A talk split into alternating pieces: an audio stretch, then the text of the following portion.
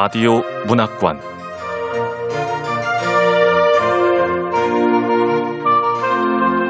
한국 단편 문학 특선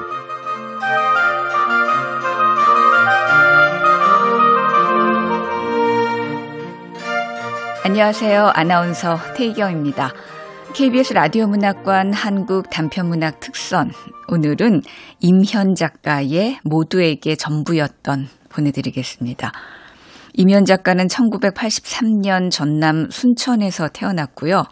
전남대 국문과와 한국예술종합학교 서사 창작과 예술 전문사를 졸업했습니다. 2014년 현대문학으로 등단했고 단편 고두로 제8회 문학동네 젊은 작가상 대상을 받았습니다. 소설집으로 그 개와 같은 말, 중편 소설로 당신과 다른 나가 있습니다. KBS 라디오 문학관 한국 단편문학 특선 임현 작가의 모두에게 전부였던 지금 시작합니다.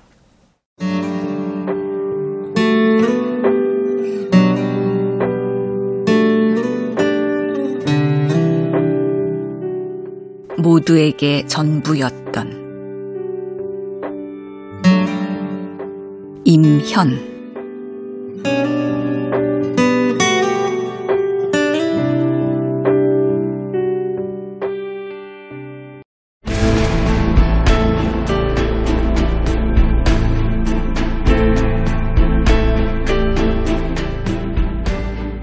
다큐멘터리 사건과 진실. 영화배우 최미령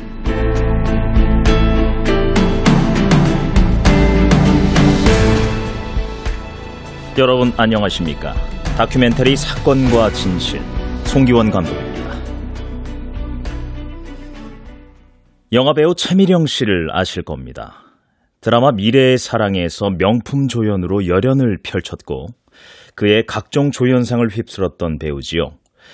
최미령 씨가 화제의 중심에 서게 된 건 미래의 사랑이 방영될 당시 한 언론사와 가졌던 인터뷰 때문입니다. 드라마 미래의 사랑에서 제가 맡은 역할은 그냥 제 얘기입니다. 들으신 대로 미래의 사랑에서 최미령 씨가 했던 연기, 아들을 잃은 어미의 가슴 절절한 연기가 실은 연기가 아니라 자기 자신 얘기라고 고백을 한 겁니다. 그리고 연말 시상식에서 최미령 씨는 이렇게 말했습니다. 누군가에겐 진짜일지도 모르는 삶을 거짓으로 연기해야 하는 자신이 부끄럽던 시절이 있었습니다.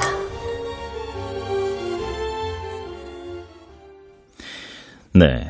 최미령 씨의 인터뷰와 수상 소감이 전해지면서 그녀는 무명 배우에서 일약 대스타로 거듭나게 됩니다.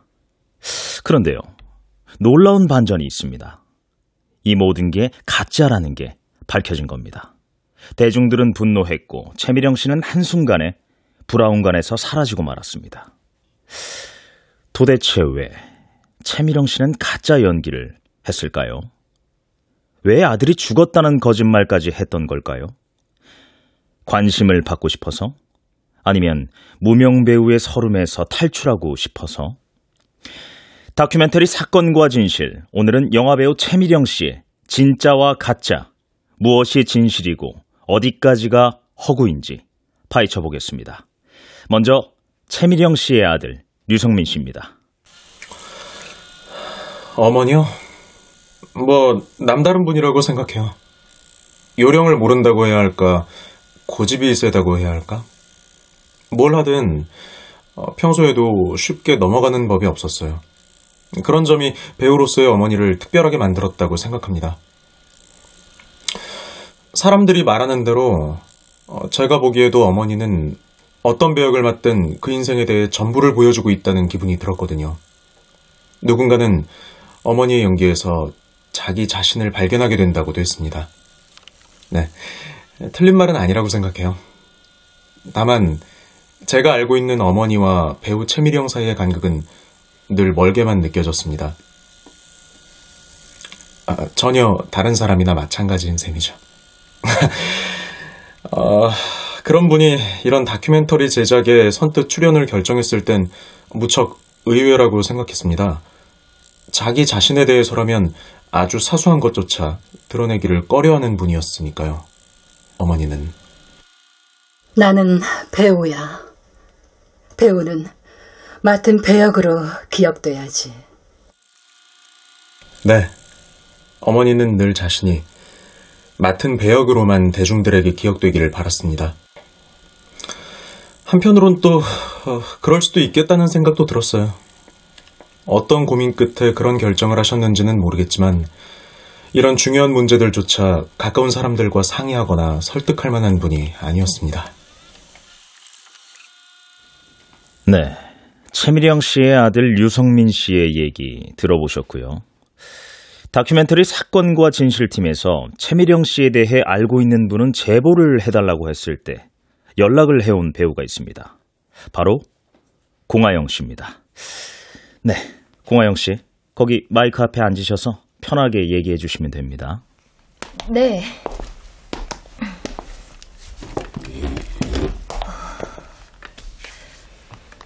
최미령 선생님과의 개인적인 인연은 제법 오래된 편이에요. 연기를 시작한 지 서너 해쯤 지났을 무렵 선생님과 함께 드라마에 출연한 적이 있어요. 한 번은 촬영 현장이 예정보다 훨씬 지연된 적이 있었는데 그 때문에 스탭들이나 배우들 모두 상당히 예민해져 있던 상태였습니다.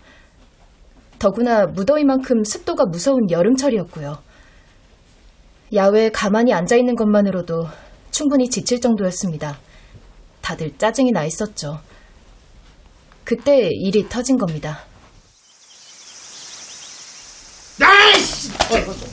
아 이거 보세요!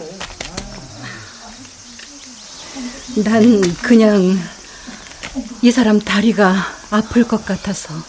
그렇게 걷지 말라니까요! 아 단연 여기가 하나 때문에 지금 몇 번을 다시 찍어야 되겠습니까? 예? 감독님 참으세요. 한 번만 더 찍어보고 안 되면 연기자 바꿀게요. 야, 조감독! 너 죽을래 진짜? 지금 그게 말이 돼? 어? 아니 이 씬만 찍으면 끝나는데 언제 다시 연기자 바꿔서 언제 다시 또 찍어? 진짜. 하, 저기요. 제가 도저히 이해가 안 돼서 그러는데 왜 아까부터 자꾸 그 다리를 저는 겁니까? 네? 아니, 그게 다리가 아플 것 같아서. 아니 장애인이 등장하는 씬도 아니고 대본에도 없는데 왜 함부로 다리를 저냐고요 그것도 타력이 아 그럼 너무 튀어서 안 된다니까 아 나- 옆에서 듣기에 민망할 정도로 면박을 주더군요. 그때는 누가 보더라도 자기 이모뻘은 되는 사람에게 나이 어린 감독이 너무 함부로 대한다고도 생각했습니다. 더구나 나는 감독에게 일방적으로 당하기만 하는 그분의 불편해 보이는 다리가 신경이 쓰였습니다. 딱히 외상이 있거나 치료가 필요해 보인 것은 아니었지만 오래 서 있으면 관절에 무리가 될 만한 나이대였으니까요.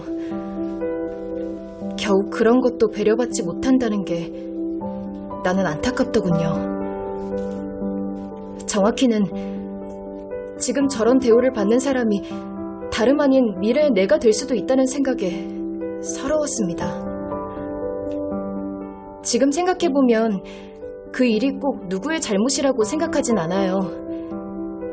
감독은 감독 나름대로 책임져야 하는 부담감이 있었을 테고 서둘러 촬영을 하지 않으면 당장 오늘 방영분에 차질이 생길 만큼 현장은 긴박하게 돌아가고 있었으니까요. 그럼에도 어딘가에 꼭 분을 풀어야만 한다면 그게 우리 같은 사람이 될 수밖에 없다는 건 여전히 나쁘다고 생각합니다. 그럴 수도 있다는 말이 그래도 된다는 뜻은 아니잖아요. 듣는 사람에게 모멸감을 주고 수치스럽게 만드는 말들이 한동안 이어졌습니다. 그런데도 그분은 마치 그런 말을 들어도 되는 사람처럼 주눅든 모습으로 가만히 서 있기만 했습니다. 누군가 옆에서 감독을 말리지 않았더라면 아마 더 오랜 시간을 그 자세 그대로 서 있었을지도 모릅니다. 그러니까 그게 내가 기억하는 최미령 선생님의 첫인상이었습니다. 늦은 오후쯤으로 예정돼 있던 그날의 촬영은 다음날 자정을 훨씬 넘겨서야 겨우 마칠 수 있었습니다. 그리고 섭외 업체에서 마련해준 통근버스 안에서 나는 다시 선생님을 알아보았습니다. 후텁지근한 바깥의 공기와 다르게 냉방이 된 차량의 내부는 무척 쾌적하게 느껴졌습니다. 그럼에도 선생님만은 홀로 몸을 웅크린 채 추위를 견디고 있는 사람처럼 보였습니다.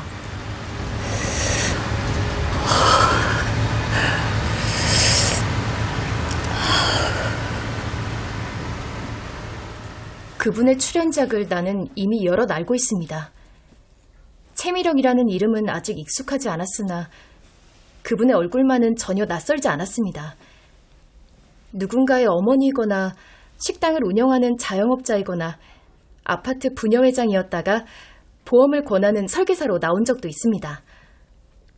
더욱이 이전에도 여러 번 같은 버스를 타고 내리며 가벼운 목례 정도를 나누는 사이이기도 했거든요. 그날은 평소와 다르게 일부러 그분의 빈 옆자리를 찾아 앉았습니다.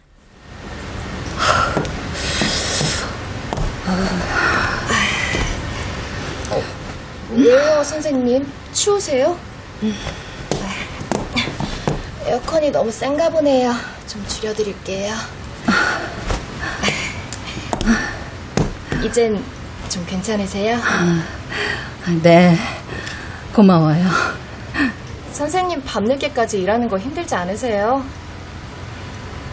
전요, 누군가에게 진짜일지도 모르는 삶을 거짓으로 연기한다는 게 좀 부끄럽기도 하고 그런데. 어, 어, 사람들을 보고 있으면 그게 꼭나 같다는 생각이 들어요. 언젠가는 길에서 누가 돈을 세고 있는데 그것도 꼭 나 같은 거지. 별로 크지도 않은 액수를 두 번, 세 번씩 확인하는 게 어딘가 외로워 보인달까. 나도 그렇겠구나. 누가 보면 내가 꼭 저렇게 보이겠구나 싶으니까.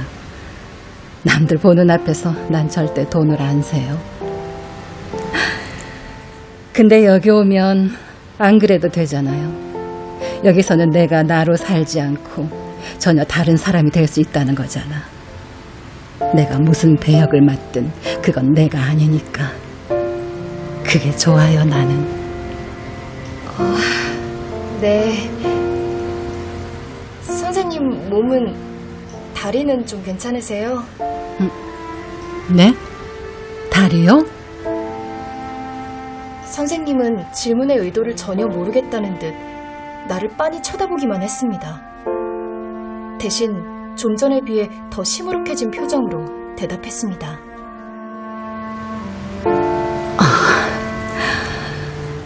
난 그냥 다리가 불편한 사람을 연기했을 뿐이에요.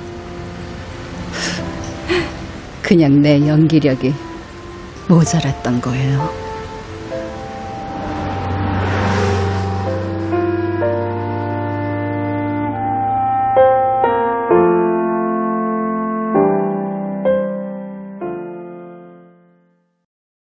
지금부터 소개해드릴 이분을 어떻게 소개해야 할지 망설였습니다.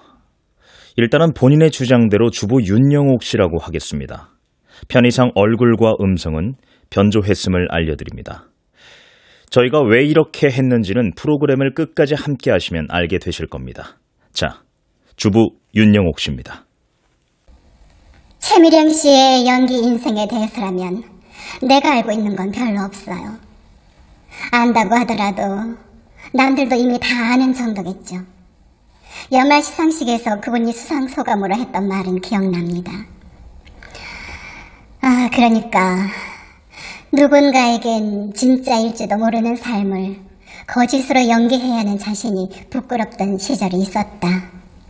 뭐 그렇게 말했던가요? 그 드라마가 미래의 사랑이었을 거예요. 그걸로 조연상을 받았던 것 같은데 맞나요? 처음 방영할 당시만 하더라도 주변에서 다들 보니까 챙겨보는 정도였어요. 근데 나중엔 최미령 씨 때문에 많이 울었습니다. 꼭 내 얘기 같았거든요. 우리 작은 애도 그 드라마 좋아했습니다. 오랜만에 최미령 씨에 대한 기억을 다시 떠올린 건 지난달이었어요. 남편과 통화할 일이 있었는데 어, 뭐 별다른 용건이 있었던 건 아니었어요. 우리 두 사람이 서로 떨어져 지내기로 결정한 건 제법 오래됐지만 그런 식의 통화는 자주 하는 편이거든요. 그날도 이런저런 말을 늘어놓다가 갑자기 남편이 놀란 목소리로 이러더군요. 아, 방금 작은 애를 봤어. 지금 야구 중계 보는데 관중석에 작은 애가 앉아 있는 거야. 아, 뭐해. 빨리 텔레비전 틀어서 야구 중계 보라니까. 아, 어서. 그래서 나는 리모컨을 찾으며 작은 애를 불렀습니다. 대답하는 소리가 들리지 않더라고요. 작은 애는 뭘 하는지 오후 내내 지방에서 꼼짝도 하지 않는 거예요. 서너 번을 더 부른 뒤에도 전혀 기색이 없어서 나는 아이의 방문을 열고 들어갔죠. 그리고 전화기를 건네주며 말했습니다. 받아봐, 아빠야. 방금 너랑 똑같이 생긴 사람을 봤다는데? 남편과 통화하는 내내 작은 애는 별다른 대답도 없이 전화기를 가만히 들고만 있더라고요. 간혹 고개를 끄덕이기도 했지만 그게 뭔가를 긍정하거나 수긍해서라기보다는 아주 오랫동안 몸에 배어버린 동작처럼 보였습니다. 하, 생각해보면 나는 작은 애한테 가장 미안한 마음이 듭니다. 형우가 그렇게 된 후로 정작 작은 애한테는 제대로 신경을 쓰지 못했거든요. 형우에 대해서라면 이제는 우리 가족 중 누구도 말하지 않게 됐지만 아무도 그 애를 잊은 사람은 없습니다. 오히려 일부러 말하려 들지 않는 조심스러움 때문에 그 빈자리를 더욱 도드라지게 만든 순간들은 종종 있었어요. 언젠가 한 번은 술에 잔뜩 취한 채 거실에 엎드려 잠들어 있는 작은 애 등을 바라보면서 전 형호를 먼저 생각했습니다. 만약 형호가 아무 일 없이 그대로 자랐더라면 아마 지금쯤 이런 몸을 가졌겠지. 입학을 하고 졸업을 하고 한동안 무슨 자격증 시험인지를 준비하느라 잔뜩 긴장해 있는 작은 애를 지켜보면서도 나는 늘 두 사람의 몫을 생각했습니다. 내가 만지고 쓰다듬을 수 있는 아이보다 지금 눈앞에 없는 아이를 더 많이 상상했습니다. 결국 그런 것들을 내가 잃어버린 겁니다. 그리고 한편으로는 잃어버린 그게 뭐든 나보다는 작은 애가 더 많은 걸 잃었다고. 내가 잃은 건 겨우 형우 하나였지만 작은 애는 형과 부모 모두를 잃어버린 셈이었으니까요.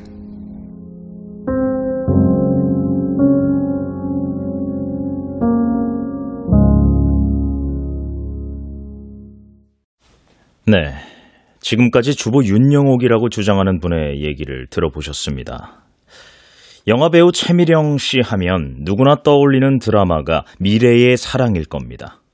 그래서 이 드라마를 연출했던 구창수 PD도 만났습니다. 아, 저도 카메라 앞에 서니까 떨리네요. 아, 최미령 씨 연기요. 아, 뭐 나쁘진 않았죠. 뭐, 나쁜 건 아닌데 몇몇 작가들은 함께 일하는 걸 불편해하기도 했어요. 그분 연기라는 게 워낙 즉흥적인 데가 많았잖아요. 대본에 없는 것들을 연기하다 보니까 뭐 의도치 않게 본인 비중이 늘어나기도 하고 처음 구상과는 달라지는 부분도 생겼으니까요. 그래도 개 중에는 그걸 더 선호하는 작가들도 있었습니다. 아, 미래의 사랑 때가 그랬어요. 그렇다고 애초에 최미령 선생님을 염두에 둔 배역은 아니었습니다. 누가 하더라도 무난한 사람이면 좋겠다 싶었던 배역이었거든요. 한 번은 최미령 선생님이 대본 내용을 문제 삼은 적이 있었습니다. 감독님, 아, 예. 작가님. 네네. 아이, 이게 좀 납득이 안 돼서 그러는데. 어, 뭐죠? 이 엄마는 사고로 아이가 죽었잖아요. 그럼 친구들 모임에도 나가기 싫을 거예요. 아, 가더라도 이렇게 주인공 옆에 앉아 있는 게 아니라 끝자리에 조용히 앉아 있을 것 같은데. 어, 그래요?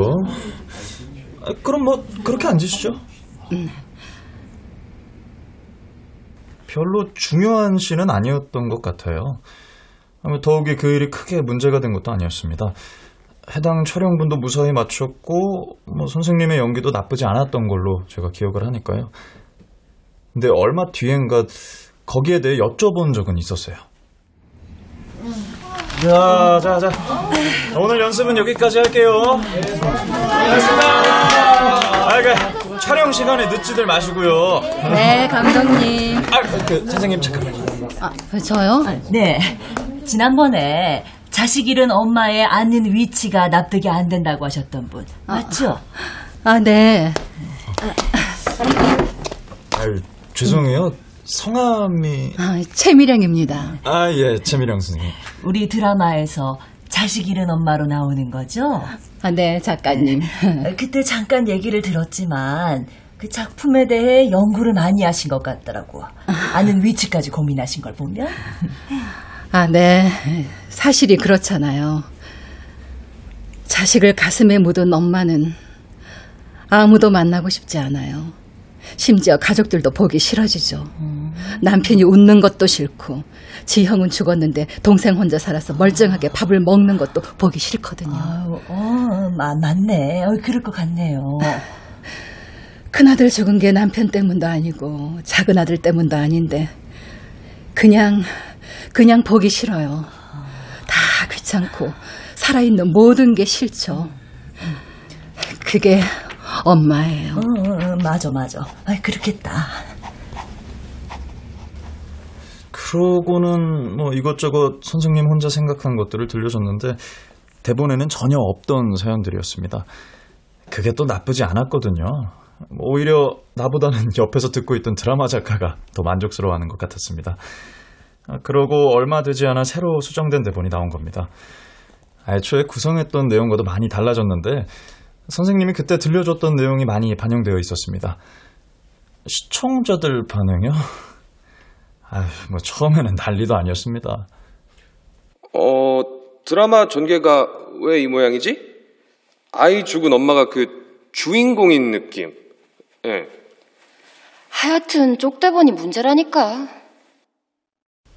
사실 아주 틀린 말은 아니었습니다. 작가도 얼마나 급했으면 그랬겠나 싶더라고요. 그게 진짜 선생님 본인의 이야기였다는 건 나중에서야 알았습니다. 한 번도 그렇다고 말한 적이 없었으니까요. 인터뷰 기사를 보고 우리도 무척 놀랐거든요.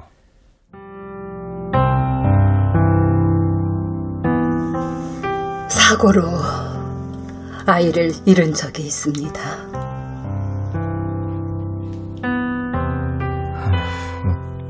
더구나 그 인터뷰 기사가 나간 후에 선생님과 비슷한 상처를 가진 사람들이 우리 드라마 덕분에 위안을 얻었다는 기사들이 미담처럼 소개되기도 했습니다.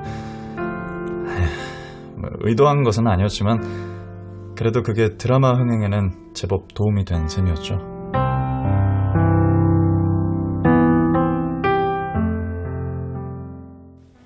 화제의 드라마 미래의 사랑을 연출했던 구창수 PD의 증언을 들어보셨는데요.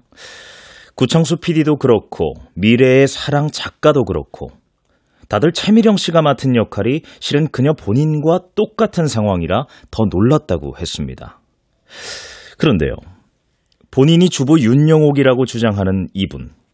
앞에서도 잠깐 소개를 해드렸죠. 윤영옥 주부는 최미령 배우가 연기한 그 사연, 그러니까 큰아들을 사고로 잃은 가슴 아픈 사연이 자신한테도 있었다고 말합니다. 역시 얼굴과 목소리는 변조했습니다. 그날 저녁 그이와의 통화를 마친 후 나는 작은 애를 위해 뭔가를 해주고 싶었습니다.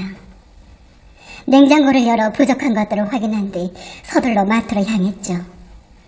되도록 신선하고 건강에 좋은 식재료들을 카트에 골라 담으면서 우리에게 좋았던 순간들을 떠올리려고 애썼습니다. 그 장아오 뿌려 먹으면 그런 것들 중에는 어느 여름에 놀러 간 계곡에서 입술이 파래질 때까지 아이가 물장구를 치던 기억도 있었고 발음하기도 힘든 공룡의 이름들을 술술 외우던 때도 있었어요. 근데 그런 추억들이 어쩐지 나를 더 견딜 수 없게 만들었습니다. 무엇보다 그건 우리 네 사람이 함께 있을 때 기억이거든요. 형호를 잃은 뒤로 우리 세 사람이 어딘가를 함께 여행하거나 작은 애가 따로 뭔가를 모으거나 한 적은 없습니다. 있었다고 하더라도 신경 쓰지 못할 만큼 당시엔 오직 형호에 관한 생각뿐이었거든요. 만약 사소하지만 예측하지 못한 사고가 또다시 우리 아이에게 일어난다면 맹세코 그런 식으로 넘어가지는 않을 겁니다. 안심하거나 다행으로 여기는 대신 왜 조심하지 않느냐고 더 조심해야 한다고 우리가 너까지 이를 뻔하지 않았느냐며 진심으로 화를 낼 겁니다. 그러니까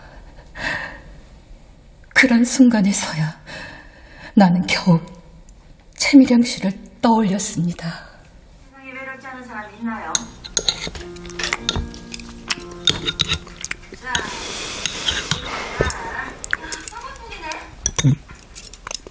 이제 더 이상 나를 보지도 않고 맨밥을 꾸역꾸역 먹는 작은 애한테 말을 걸었습니다. 종일 내 앞에서 흉내냈던 그 드라마 미래의 사랑 대사 아직도 기억하니? 최미령이라는 배우가 연기했었잖아. 그제야 작은 애는 내 쪽으로 고개를 돌렸습니다. 최미령 씨에 대해서라면 정말 아무것도 모르겠다는 듯한 표정으로 날 쳐다봅니다. 하, 하긴 오래전에 활동했던 배우였으니까요. 작은 애도 어릴 때였고 지금에 와서 기억하지 못한다고 하더라도 이상할 건 전혀 없습니다. 그럼에도 나는 여전히 아이의 얼굴에서 눈을 떼지 않습니다. 그 밖에 더 묻고 싶은 것들이 많았거든요.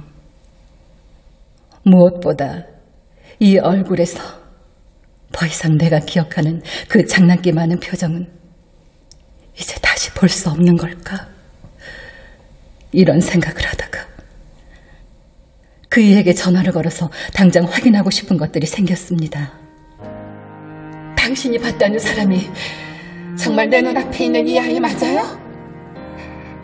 혹시 우리 형우 아니었어요?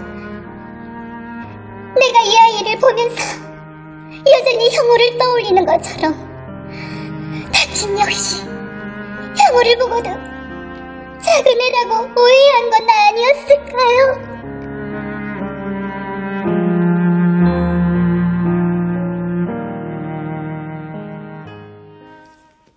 본인이 윤영옥이라고 주장하는 이 주부의 이야기. 사고로 큰아들을 잃은 후 작은 아들에 대해서는 무심했고 여전히 큰아들 형우를 잊지 못하고 있다는 고백. 자, 드라마 미래의 사랑을 보신 분들이라면 이 고백이 바로 최미령 씨가 연기했던 내용과 같았다는 걸 알아차렸을 겁니다. 어쨌든 최미령 씨는 자식을 잃은 엄마의 아픔을 연기했고 미래의 사랑이 방송된 후 최미령 씨에 대한 대우는 이전과 확연히 달라졌습니다. 배우 공하영 씨도 그걸 느꼈다고 합니다. 네.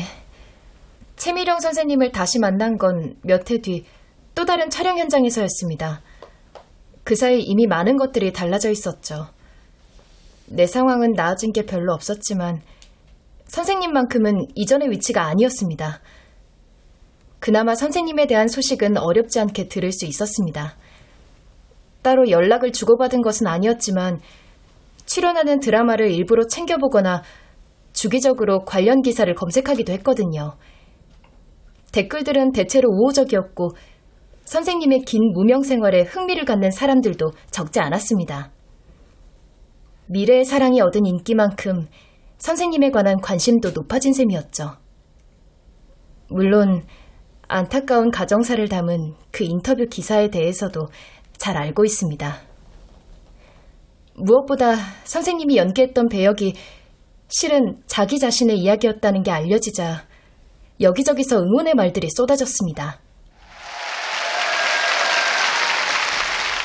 그리고 그해 연말 시상식에서 선생님이 말했던 수상 소감은 또렷이 기억합니다.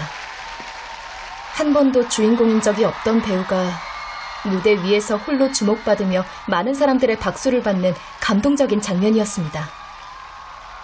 대중들에게는 그분의 연기 인생 자체가 이미 한 편의 드라마처럼 느껴지기에 충분했죠. 그때 선생님은 떨리는 목소리로 고백했습니다. 누군가에겐 진짜일지도 모르는 삶을 거짓으로 연기해야 하는 자신이 부끄럽던 시절이 있었습니다. 최미령 선생님의 연기에는요, 남들한테선 쉽게 찾아볼 수 없는 뭔가가 담겨 있습니다. 누구보다 주변을 세밀하게 관찰하고 캐릭터를 분석하는 분이었고요. 단역 시절 때부터 아주 사소한 배역도 쉽게 넘기시던 분이 아니었습니다. 전혀 중요하지 않은 인물에게도 나름의 사연을 붙이고 미세한 동작을 연출하는 분이었죠. 특히 보이는 것보다 보이지 않는 것에 집중할 때 선생님의 연기는 한층 더 깊이를 더해가는 듯 했습니다. 사소하지만 당장 필요한 뭔가를 잃어버린 사람의 표정을 짓거나 신발이 불편한 사람의 동작을 흉내내거나 들키지 않게 몰래 왼손잡이를 연기하기도 했습니다. 그때마다 나는 선생님을 통해 누군가의 실제하는 삶을 엿보는 기분이 들었습니다. 선생님을 보면요. 나는 누군가에게 진짜일지도 모르는 삶을 거짓으로 흉내내던 스스로가 부끄럽게 느껴집니다. 그래서 연기를 그만하자 접었는데 텔레비전 생중계로 선생님의 수상 소감을 본 겁니다. 무척 당혹스러웠습니다. 그건 분명 나의 말이기도 했으니까요.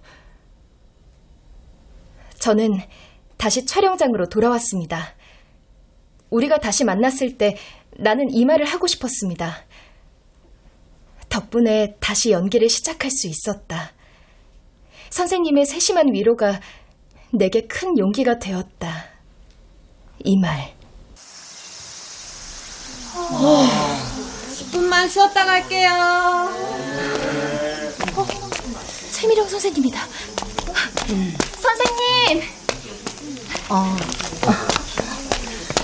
아, 최미령 선생님, 안녕하세요. 네. 선생님 작년 연말 시상식 때 수상소감 잘 들었어요. 얼마나 감동했는지 몰라요. 그 말 듣고 저 다시 연기하러 왔거든요. 아, 네. 감사하네요. 아, 선생님, 감사는 제가 해야죠. 저한테 용기를 줬으니까요. 저도 감사해요. 그렇게 말해줘서. 최미령 선생님이 저 같은 단역 배우들한테 얼마나 힘이 되는지 모르시죠? 내가 뭐 한 게 있다고. 혹시라도 도움 줄 수 있는 일이 있다면 도울게요. 역시. 그런데 이름이 뭐예요? 네? 이름이 뭐예요? 아, 아, 선생님 저 모르세요? 아, 글쎄, 우리가 이전에 만난 적이 있나요? 선생님, 작년 이맘때 드라마 촬영 끝나고 버스 타고 같이 갔었잖아요. 선생님 그때 추워하셔서 제가 이것저것 챙겨드리기도 했고. 아, 아, 그래요. 그때 같이 찍었던 드라마 기억 안 나세요? 선생님이 눈에 띄게 다리를 저는 바람에 감독한테 몹쓸 말도 들었잖아요. 그때도 거기 있었나요? 아, 기억하지 못해서 미안해요.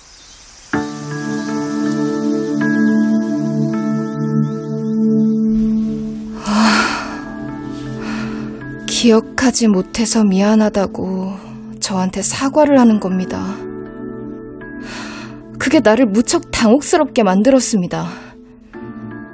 전혀 미안한 기색도 없이 미안하다고 말하는 선생님을 보고 있자니 화가 나기도 했습니다. 그럼 내가 들었던 그 위로의 말들은 무엇이었을까요? 위로가 아니었다면 왜 허락도 없이 함부로 남의 말을 하고 다니는 건가요? 시상식에서 내가 했던 말이요? 글쎄요. 왜 그렇게 오해하는지 전혀 모르겠군요. 하지만 그건 정말 내가 생각한 말이었어요. 평소에도 난 진짜 그런 적이 많았거든요. 선생님은 자꾸 왜 그런 뻔한 거짓말을 하는 걸까요? 난 그래요. 선생님이 아니었더라면 처음부터 내가 그런 말을 혼자서 생각할 수는 없었을 거라고요. 나의 부끄러움이란 온전히 선생님 덕분이었는데, 그럼 선생님은 또 누구 때문에 그렇게 부끄러웠던 걸까요? 이런 생각을 하다 보면 나는 자꾸 또 다른 상상에 빠져들게 됩니다. 어쩌면 그날 선생님은 정말 다리가 불편했던 걸지도 모른다고요. 무엇보다 거리 한가운데에서 아무렇지도 않게 돈을 세고 있을 선생님을 떠올리면요. 나는 참을 수 없이 화가 납니다. 도대체 그 인간에게 진짜 자기 모습이라는 게 있기는 한 걸까? 겨우 이런 것조차 믿지 못할 만큼 선생님이 의심스러웠습니다. 그 인터뷰만 해도 그래요. 사고로 아이를 잃었다고요? 어떻게 그런 뻔뻔한 거짓말을 할 수가 있는 거죠? 금세 들통날 거짓말을 도대체 왜 하는 거냐고요, 왜?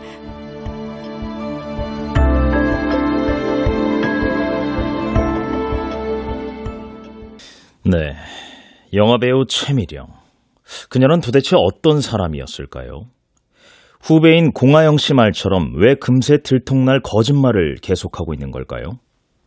아니면 최미령 씨가 여러 인터뷰에서 밝혔듯이 우리가 잘 모르고 있지만 진짜로 큰아들이 있었고 그 큰아들을 사고로 잃은 것은 아닐까요? 최미령 씨를 둘러싼 진실을 알기 위해 그녀의 아들 유성민 씨를 다시 만나야 했습니다. 그래도 최미령 씨의 친아들인데 어머니에 대해 뭔가 결정적인 증언을 해주지 않을까요? 류성민 씨, 다시 만나자고 해서 죄송합니다. 저희가 보낸 질문지는 받아보셨지요? 아, 네. 사실 아, 어머니 입장에서 보자면 억울한 부분도 없진 않았다고 생각합니다. 나쁜 의도를 가져서라기보다는 오히려 남들보다 더 책임감을 느꼈기 때문이거든요. 예전에 미래의 사랑 촬영할 때 인터뷰하자는 제의가 많이 들어왔습니다. 그때 어머니는 고민을 많이 하셨죠. 고작 조연 배우가 드라마를 대표하기엔 다소 부담이 됐으니까. 하지만 그 당시 시청자들이 어머니의 연기가 리얼하다며 궁금해하니까 신문사에서는 어떻게든 인터뷰를 해야 한다고 밀어붙였습니다. 최미령 씨, 그 미래의 사랑 시청자 게시판에 보면 최미령 씨의 분량이 늘었다는 얘기도 있고 드라마 전개가 이상해졌다는 항의도 많습니다. 뭐 물론 최미령 씨 연기가 너무 현실감이 있어서 감동이었다는 시청자들도 계시고요. 알고 계시죠? 아, 네. 알고 있습니다. 어쨌든 미래의 사랑 전개가 이렇게 달라진 건 모두 담당 작가의 쪽대본 때문이라는 지적이 많습니다. 작가들이 쪽대본을 내면서 촬영 일정도 늦어지고 문제가 많다는 지적인데요. 사실 작가들의 쪽대본 문제는 어제 오늘의 일이 아니고 아, 저기 기자님. 네, 재미영 씨. 쪽대본의 폐단에 대해 한 말씀 해주시죠. 아니, 그게 아니라 미래 사랑이 새로운 내용으로 전개가 된 건 저 때문이에요. 네? 그, 무슨 그건 그냥 내 이야기예요. 내 얘기. 아, 그럼 그 자식 잃은 엄마 용기가 드라마 미래의 사랑에서 제가 맡은 역할은 제 얘기입니다. 듣기에 따라 오해할 법도 했지만 아주 틀린 말은 아니었습니다. 그건 분명 어머니가 들려준 이야기를 바탕으로 쓰여진 대본이었으니까요. 다음날 연예면을 통해 보도된 기사 역시 그런 오해를 받기에 충분했습니다. 심층기획 기사에 쓰일 거라던 어머니의 발언은 마치 처음부터 어머니를 취재하려 했던 것처럼 전혀 다른 맥락에서 인용됐습니다. 물론 명백한 오보였고요. 정확히 말해서 어머니의 진짜 이야기가 아니라 어머니가 지어낸 이야기였으니까요.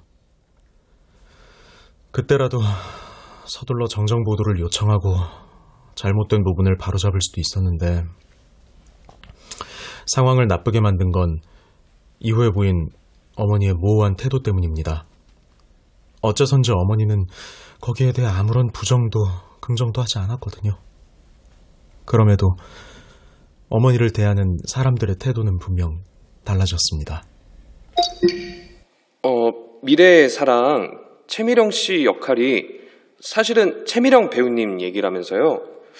어, 그래서 연기가 자연스러웠던 것 같아요. 어, 배우님 항상 힘내셨으면 좋겠어요. 저도 아이를 잃은 경험이 있습니다. 차미령 씨 보면서 얼마나 위안이 됐는지 모릅니다. 정말 고맙습니다. 아무도 주목하지 않았던 단역 배우의 연기에 관심을 가지기 시작했고 거기에는 어떤 특별한 의미가 있을 거라고 지레짐작하기도 했으니까요. 생각해보면 어머니는 그냥 평소 하던 대로 자기 일에 대해서 최선을 다했을 뿐입니다. 누군가를 속이려고 그랬다기보다는 그냥 자신을 속이고 싶지 않아서였다고 생각합니다. 어머니가 원래 그래요. 요령을 모른다니까요. 어떤 배역을 맡든 그 인생에 대해 모든 걸 보여주려고 해요. 내 모든 것을. 누군가에겐 진짜일지도 모르는 삶을 거짓으로 흉내낼 수는 없는 일이었으니까요. 음, 그러기 위해서라도 자기 자신을 지우고 오로지 맡은 배역에 충실해야 했습니다. 미래의 사랑에서 윤영옥을 연기할 때도 마찬가지였어요. 만약 당시 어머니가 아무에게도 들키고 싶어 하지 않은 것이 있었다면 그건 오로지 자신이 진짜 윤영옥이 아니라는 사실뿐이었을 겁니다. 그게 어, 어머니 인생을 송두리째 지워버리게 만든 건 아니었을까요? 몇 해 뒤에 제법 신뢰할 만한 주변인들의 증언이라며 어머니에 관한 폭로성 기사가 보도됐을 때도 마찬가지였습니다. 영화배우 최미영 씨가 했던 말은 모두 거짓으로 드러났다. 주변 증언에 따르면 그녀에게는 사고로 죽은 아들이 없는 것으로 밝혀졌다. 아, 최미령 씨는 진짜 인간의 탈을 쓰고 어떻게 그런 거짓말을 할 수가 있는지 당장 하차하시고요. 어, 만약 최미령 씨를 출연시키는 드라마가 있으면 저는 진짜 시청 거부 운동하려고요. 죽은 자식을 둔 엄마라고요? 당신은 감성파리에 자식까지 팔았습니다. 당신은 자식을 가슴에 묻은 엄마의 아픔을 당신 인기에 이용했고, 그래서 당신은 자식을 가슴에 묻은 엄마를 두 번 죽였습니다. 절대 용서 안 할 겁니다. 당연하게도 어머니는 이후로 배우로서의 생활을 더 이상 지속할 수 없었습니다. 어머니에게 전부였던 것을 잃어버리자 채미령으로서의 삶도 제대로 유지할 수 없기는 마찬가지였죠. 한동안은 어딜 가든 사람들이 알아봤고 수군대는 말들을 들어야 했습니다. 그럴수록 어머니는 사람들과 더욱더 거리를 두려고 했죠. 누구보다 자신과 멀어지려고 했습니다. 그런 어머니를 지켜보는 일은 괴로웠습니다. 얼마 전에는 나도 참지 못하고 어머니에게 화를 낸 적도 있습니다. 형호라니요. 아, 도대체 그게 누군데요? 왜 나를 보면서 애당초 존재하지도 않는 사람을 찾는 건데요? 그럼 나는 누굽니까? 나는 지금 어머니한테 누구입니까?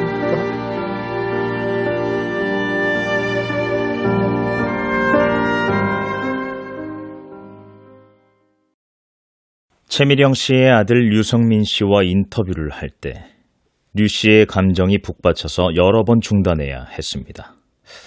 그만큼 류성민 씨 입장에서는 털어놓기 힘든 얘기였을 겁니다. 자, 지금까지 들려드린 최미령 씨 주변인들의 얘기를 종합하면 영화배우 최미령 씨한테 죽은 아들은 존재하지 않았습니다. 이제 마지막으로 본인이 윤영옥이라고 주장하는 이 여자분의 얼굴과 목소리를 공개하겠습니다. 여전히 윤영옥 씨로 살고 있는 영화배우 최미령. 최미령 씨가 마지막으로 털어놓은 이 말은 진실일까요? 아니면 거짓일까요? 작은 애는 왜 저렇게까지 화를 내는 걸까요? 마치 형어에 대해서라면 아주 잊어버리기로 작정한 사람처럼 매장하게 구는 이유를 나는 전혀 모르겠습니다. 내 말은 하나도 들으려고 하지 않잖아요. 엄마, 제발 좀 그만해! 저것 보세요. 왜 자꾸 저런 말을 하는 걸까요? 그만하라뇨. 내가 뭘 어쨌는데요? 왜 아무도 더 이상 우리 형호를 기억하려고 하지 않는 거죠? 엄마, 나한테 형제 같은 건 없다고. 그럼 이건 어떻게 설명할 수 있을까요? 지금 내가 느끼는 이 감정, 형호를 생각하면 여전히 마음이 아픈데 이게 다 뭐 때문인가요? 우리 형호는요 어릴 때부터 무척 예민한 아이였거든요. 그림 일기에 들어가는 한 문장도 헛들어 쓰는 법이 없었다고요. 혼자서 막 학교를 오가던 무렵에는 벽에 붙은 전단지며 바닥에 고인 물웅덩이 따위를 구경하느라고 자주 지각을 하기도 했거든요. 한동안은 나를 기쁘게 하겠다고 매일 뭔가를 선물한 적도 있었는데. 고작 길에서 주운 돌멩이거나 주인을 모르는 장갑 한 짝인 거예요. 보세요. 내가 아직 기억하잖아요. 내가 그 아이에 대해서 계속 말하고 있잖아요. 그럼 나는요. 그 아이가 내게 전부였습니다. 전부를 잃은 내가 도대체 누구인지 누가 대답해야 하는 걸까요? 최미령 씨. 네. 최미령요? 네. 최미령 씨는 윤영옥 씨가 아닙니다. 지금 윤영옥 씨 연기를 하고 계시는 거죠. 도대체 그게 누구냐고요? 최미령 씨 모르세요? 그걸 왜 자꾸 나한테 묻는 건데요? 최미령 씨에 대해서라면 내가 알고 있는 건 별로 없습니다. 대신 우리 형호에 대해서라면 아직 해야 할 말들이 많이 남아 있어요. 그래서 난 당신이 필요합니다. 내 말을 들어줄 사람. 내 자리가 끝나면 이제 당신이 진짜 나에 대해서 말해줄 테니까요.